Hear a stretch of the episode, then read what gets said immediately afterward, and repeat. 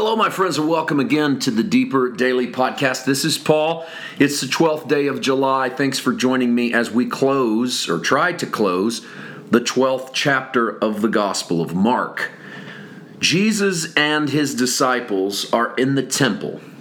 Based upon the fact that they're about to see a poor widow, which would be a woman, that means they must be in the women's court of the temple. And I, I don't want to try to give an entire temple breakdown, but there was a court for the Gentiles, there was a court for the women, and then there was a court for the men.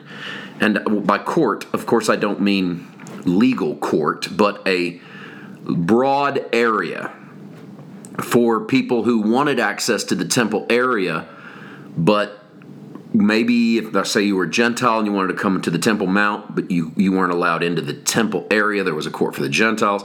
Women were not allowed into the same access area as men were. You need to remember these sort of cultural things when you read the New Testament and it parses the differences in men and women because in the in, in those moments, you need to know that that's the culture of the day. No true intermingling of those genders. Uh, it's very evident when you read the Gospels that Jesus had a lot of women disciples, and yet the Gospel writers don't name them as disciples, but there's always women following him. They would not have commingled, I guess you could say, with the male disciples, and thus they were in two different categories but we see those distinctions less stark in the finer moments of New Testament theology. For instance, when Paul says that in Christ there's neither Jew nor Gentile, male nor female, bond nor free. That's the what I call the music of the New Testament, where Paul sings it better than anyone when he's at his best. And at his best, he sings that there's no distinction between race and bloodline and gender and none of the things that mark us into categories in the realm of the natural. Those categories don't work in the realm of the spirit. That seems to be the finer moments. I say all that because th- that's the only way that this next story could happen is if the Jesus and the disciples were standing near the women's court because the women's court was where they situated the offering boxes for the temple. So if you wanted to bring an offering into the temple of the Lord, and there was a lot of reasons to do so, um, not least of which was to support the priesthood, but also there was believed to be spiritual reasons to give. Everyone could give at the women's court. They wanted to make it to where women could give, so you couldn't put the offering box in the temple proper because if you did, then women and Gentiles wouldn't be able to give. But if you put it in the women's court, everyone could go there. And so Jesus and his disciples must be standing there. In verse 41, they're sitting opposite the treasury, and they saw how the people put money into the treasury, and many who were rich put in much. Then one poor widow came and threw in two mites, which make a quadrans. Now, two mites is actually the Greek word kepta. Um, this is a Mark's translating this for Gentile readers, and so in some translations he says a penny. Uh, we we kind of use the word penny. Um, some translations use the word mites. The Greek, I say kepta, it was lepta in the Greek. It's actually that denomination is the the smallest denomination in circulation in the time of Christ. So, Mark tells the story of a woman who throws in literally the smallest coin in circulation. In the American economy, it would be the throwing in of a penny, which is why some of your translations say penny. That way, the reader knows it was the smallest amount you could put.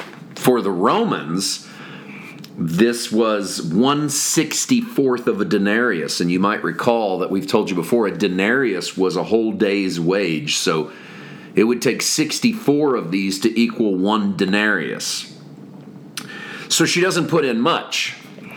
So he called his disciples to himself and said to them, Assuredly, I say to you, that this poor widow has put in more than all those who have given to the treasury, for they all put in out of their abundance, but she out of her poverty put in all that she had, her whole livelihood. And it's this text that helps us to interpret the difference in what we see and what we don't see.